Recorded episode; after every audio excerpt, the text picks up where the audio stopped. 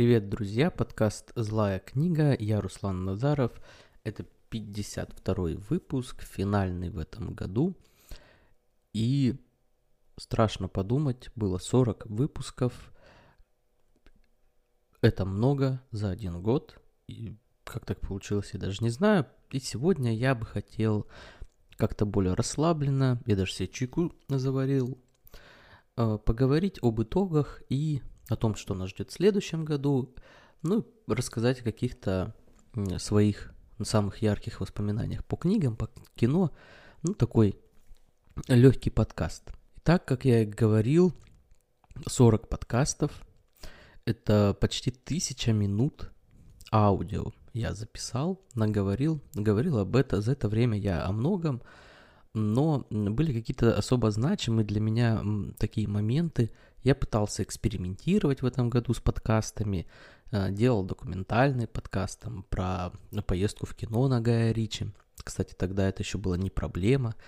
Э, про пандемию только-только начинали узнавать делал подкаст документальный про то, как учу математику, как учусь в Яндекс практикуме. Короче, это крутая серия, мне она очень понравилась. Самому мне, ну, видимо, не всем моим слушателям, но тем не менее, мне кажется, идея крутая и перспективная. Еще один такой экспериментальный проект – это «Слушаем кино», где я разбирал фильм «Мужское и женское Гадара» со вставками из этого фильма, и мне кажется, тоже получилось достаточно круто. И еще один проект экспериментальный – это «Странный дневник», где я, ну, что-то такое личное рассказывал, даже где-то местами на уровне бреда про то, что там у меня лежит на столе. Это были экспериментальные выпуски, но были и более такие серьезные выпуски, а, причем даже серийно у меня как-то неосознанно получилось. Например, про смерть выпуски, где я говорил в одном из выпусков про смерть Камю, в другом о смерти Ван Гога, в третьем о Цвейге. Не знаю, как так получилось, но темы меня всегда интересовали, эти личности. Хорошая серия, на мой взгляд, была про психологию толпы, э, где я разобрал и Лебона, и Артегу, и Гассета, и Фрейда. Было, на мой взгляд, круто. Вообще получить общую статистику по подкастам достаточно сложно, потому что они распространяются по многим платформам, но насколько я могу судить по Анкору, например, э, который для меня является основным источником распространения подкаста, э, в среднем где-то один мой подкаст слушает человек 50, и это, конечно, очень мало, но я благодарен всем, кто меня слушает, потому что я понимаю, что местами, а может быть не местами, а всецело я зануден, и темы мои, может быть, касаются или интересуют только меня, но меня слушают еще 50 человек, и душу мне греет то, что э, я такой думаю, вау, значит, еще 50 человекам интересны эти темы, это прикольно. В этом году же я же сделал такой хороший забег, на мой взгляд, на YouTube. Я там сначала выкладывал просто подкасты, видеоверсии, их такие в видеоформате. Затем стал записывать отдельные видео. Сейчас у меня все неплохо достаточно на YouTube, и больше 500 подписчиков, и там под 90 видео, и, и вообще все круто, мне тоже очень нравится. И я тоже удивлен, что э, на YouTube меня так хорошо приняли. Но в следующем году все это же будет развиваться, но подкаст я сделаю более специализированным, в нем я буду рассказывать в основном о своей учебе э, на data scientist а, э, надеюсь, на еженедельной основе, но посмотрим, посмотрим, как будет. И надеюсь все-таки выпустить отдельными э, сериями подкасты про Гегеля, науку логики, то, что я начал несколько подкастов назад, про Витгенштейна и про Эйнштейна. Это будут такие серии, ну, я планирую это сделать, надеюсь, что у меня это получится. Но эти выпуски будут редкими, а в основном будут, конечно, вот про мою учебу. А, Все остальное, остальной материал, он будет э, э, в Ютубе, э, будет видео в формате, там тоже будет интересно, я буду много, наконец-то, говорить о своих проектах, которые я разрабатываю, много говорить о книгах по Data Science, по философии, которые я читаю. Короче, будет, э, как мне кажется, интересно. По крайней мере, я жду не дождусь, когда перейду на этот формат, буду им заниматься, э, свои планы вот эти э, реализовывать. В целом же про подкасты, продвижение подкастинга в стране, мне тоже хотелось бы сказать. И сказать то, что куда-то все это не туда идет. Хотя, конечно, вроде соответствует мировым трендам, но куда-то не туда, понимаете. У нас подкасты в основном воспринимаются как э, беседы, хотя, на мой взгляд, это не подкаст, это прежде всего э, не беседа между э, лицами в студии, скажем так, да, между ведущим и приглашенными. Это беседа между автором и и слушателям. И в этом крутость и прикол подкаста, потому что все остальное превращается просто в радио, на мой взгляд. Э, к сожалению, крупные стриминги, которые у нас там появились, Яндекс э, или ВКонтакте, особенно Яндекс, э, создают свои подкасты, скажем так, эксклюзивные подкасты, которые занимают верхние строчки в чартах подкастов, и тем самым задают какое-то такое, такое направление для развития подкастинга. И это направление как раз-таки вот скатывается туда, в обсуждалки всякого рода между приглашенными. И мне это, если честно, не очень нравится.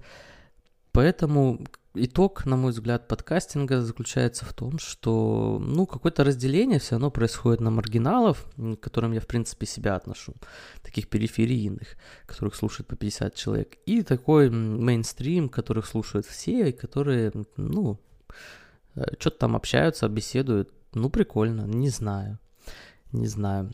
Прикольно быть маргиналом, но никогда тебе 33, и ты все эти 33 года этим маргиналом и был. Ну да бог с ним, не будем э, расстраиваться перед Новым годом, а давайте-ка еще раз еще пройдемся по каким-то штукам, по книгам, по фильмам. Э, я бы хотел все-таки об этом рассказать, я об этом особо никогда не говорил. Какие-то топовые штуки, которые в этом году меня поразили, такой тоже личный момент будет. Ну, наверное, самой главной книгой, самой э, лучшей книгой, которую в этом году я прочитал, это была книга Адама Туза «Цена разрушения. Про нацистскую экономику». И здесь даже важно не столько предмет э, этой книги, а то, как она написана. Это высококачественная историческая литература, что, на мой взгляд, сейчас встретить достаточно сложно. Э, я все-таки берусь здесь судить, потому что в детстве я собирался быть историком и вырос ну, как историк, скажем так, на книгах Геббона, Мамзена, Ключевского, Платонова, и поэтому, в принципе, я считаю, я могу отличить хорошую историческую литературу от нехорошей историч- исторической литературы. Так вот, Адам Туз полностью соответствует э, показателям хорошей литературы. Э, Ценно в этой книге как раз-таки совмещение, скажем так, фактов и мнения автора. Мнение на вас не давит, но мнение под, э, подтверждается фактами, но факты в то же время приведены достаточно объективно, и вы можете делать самостоятельные выводы. Короче, это очень полезная, интересная э, книга. В целом уже я в этом году прочитал там чуть больше 50, 50 книг, и каждый год кажется, что это мало, каждый год я примерно столько же читаю. Это кажется мало, но на самом деле, если задуматься, ну, по книге в неделю, наверное, это достойный результат.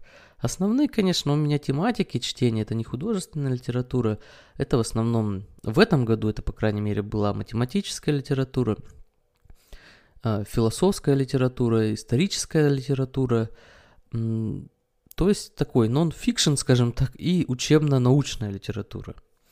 Э, также каждый год я читаю, продолжаю чтение собрания сочинений Маркса, местами Ленина, потому что моя цель – это прочитать их полностью. И к этой цели я двигаюсь, но медленно. Вот у Маркса я прочитал только 15 томов. Надеюсь, что будет гораздо лучше там, в следующем году. Ну, а вообще про следующий год, э, ну, в основном, по моим планам, это будет математическая литература, литература по физике и дата-сайенсу. Но, конечно, Маркс, Маркс там тоже будет. Будет кое-что по истории, потому что я продолжаю, так сказать, культивировать в себе интерес э, к Нюрнбергскому процессу, к тому, чтобы понять, э, как люди могли опуститься до такого состояния, чтобы творить те зверства, которые творились в нацистской Германии. Будет здесь и философия, потому что я обещал серию по Гегелю, Витгенштейну. Будет и Эйнштейн, естественно. И вот это все и будет определять мое чтение там на ближайший год. И обо всем этом я буду говорить э, в своих подкастах и видео на ютубе. И еще также в телеграм-канале «Злая книга». Подписывайтесь, ссылка будет в описании. И там можно будет оперативнее узнавать, что же я такого читаю. Что касается фильмов и сериалов этого года, в принципе, когда я задумался над этим вопросом, ничего такого прям сильно яркого для меня не было. А из фильмов я могу что разве что отметить, причем я не говорю не о тех фильмах, которые вышли в этом году, а о тех фильмах, которые я посмотрел в этом году. А для меня таким фильмом более-менее значимым является «Залечь на дно в Брюге». А, там потрясающий актерский состав, там что-то близкое к Гаю Ричи, там все неожиданно, там все прикольно, и там очень красиво сделана картинка, на мой взгляд, очень атмосферное кино, поэтому исключительно рекомендую. Сериалом года для меня с сериалами все получше в этом году стал «Бумажный дом», испанский сериал. Э, и главным для меня в этом фильме является образ профессора. Я не буду спойлерить, но если вы смотрели сериал, вы понимаете, о чем я говорю. И этот профессор мне нравится просто такое само такое отождествление с ним в том плане, что вот он вроде такой нескладный весь, но в то же время способен там что-то такое замыслить, а, выдающееся и исполнить это. Хочется какие-то идеалы перед собой иметь. Идеал неплохой. Мы сейчас говорим не о преступной деятельности, а о том, что вот человек, э, хоть и не складной, но может э, создавать какие-то интересные планы, штуки, быть таким Робин Гудом, помогать людям. И вот с этой, этой позиции э, мне импонирует образ профессора, и сам сериал отлично снят, он динамичный, он захватывающий, у него интересный сюжет, всякое необычное внутри этого сюжета происходит, поэтому, на мой взгляд, это круто. Но из разочарований года, наверное, я отмечу сериал «Тьму» и «Очень странные дела». Я не понял, э, зачем в «Тьме» сняли больше, чем три серии, потому что все остальное было исключительно неинтересно и вяло. Я не понял, почему все восхищаются очень странными делами. Я, меня хватило на один сезон, и то я его досматривал уже с какими-то мучениями. Не знаю, как-то это все не мое. Ну, еще раз из разочарований, наверное, «Мир Дикого Запада», новый сезон и фильм «Довод» Нолана. Про Нолана надо единственно сказать, что видно, что человек пытался передать какое-то свое внутреннее восхищение перед идеями, там, связанными с движением, со временем, но как-то у него не очень получилось. Еще, кстати, крепенький такой сериал, достаточно интересный, это сексуальное образование. Особенно мне нравится в нем вот эта английская картинка, английский, английский сериал, у них всегда такая интересная картинка. Я не знаю, ну, кто смотрел, те меня поймут. Э, и самым странным фильмом, который я смотрел в этом году, наверное, надо назвать «Прощание со Сталиным». Это два или три часа документальных хроник э, «Прощания со Сталиным» когда Сталин умер и как его хоронили. Это был очень странный опыт э, смотрения кино, поэтому если вы хотите чего-то странного в своей жизни, то рекомендую. Ну, про музыку года мне сказать сложно, потому что каких-то новых э, групп, каких-то новых авторов я для себя не открыл. А, первую половину года мои музыкальные предпочтения определяла я Яндекс Музыка и крутила она мне в принципе только мое избранное, чуть-чуть разбавляя непонятно чем. А, именно потому, что так работают алгоритмы Яндекс Музыки, я перешел на Spotify, когда он появился. Spotify оказался чуть-чуть лучше, но не принципиально – и в итоге, как бы в силу своего психологического состояния, я скатился просто к прослушиванию джаза, и с сентября я слушаю весь джаз подряд, э, хотя во мне крепнет убеждение, что он достаточно однообразен, но и я и это я переключаюсь между разными поджанрами, то есть нельзя сказать, что один плейлист слушаю. А, но, тем не менее, это как-то джаз как-то успокаивает, успокаивает мои нервы, поэтому фаворитом этого года в рубрике «Музыка» будет именно жанр, и это джаз.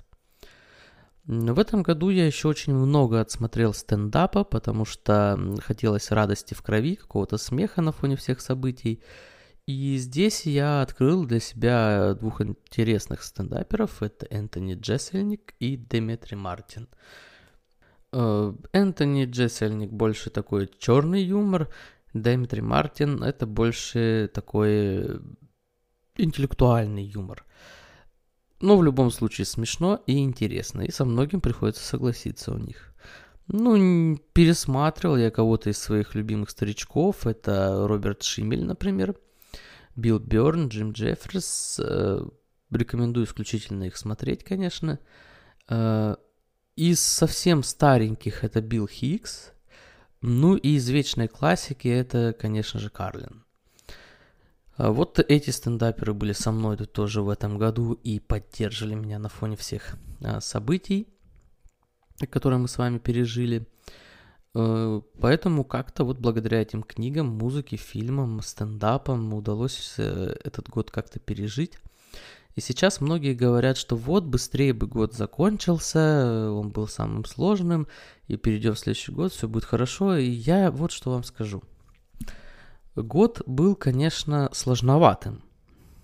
И он измотал, вымотал, подорвал здоровье, психику, э, разрушил планы, надежды. Но тем не менее, это был чертовски интересный год. Это был год, когда, ну, мы, блин, не ждали, что так все будет, правильно? А оно возьми, так все и случилось. И знаете что? Если бы вы со стороны смотрели на это, там, через сто лет читали в учебниках, вы бы сказали крутое время. Крутое время, я бы в нем пожил, как, как, каково это было тогда жить, и поэтому, мне кажется, не надо просто хаять этот год. Э, год был прикольным, он нам дал необычный опыт, который сложно было бы где-то еще получить. Поэтому давайте все-таки быть благодарны этому году.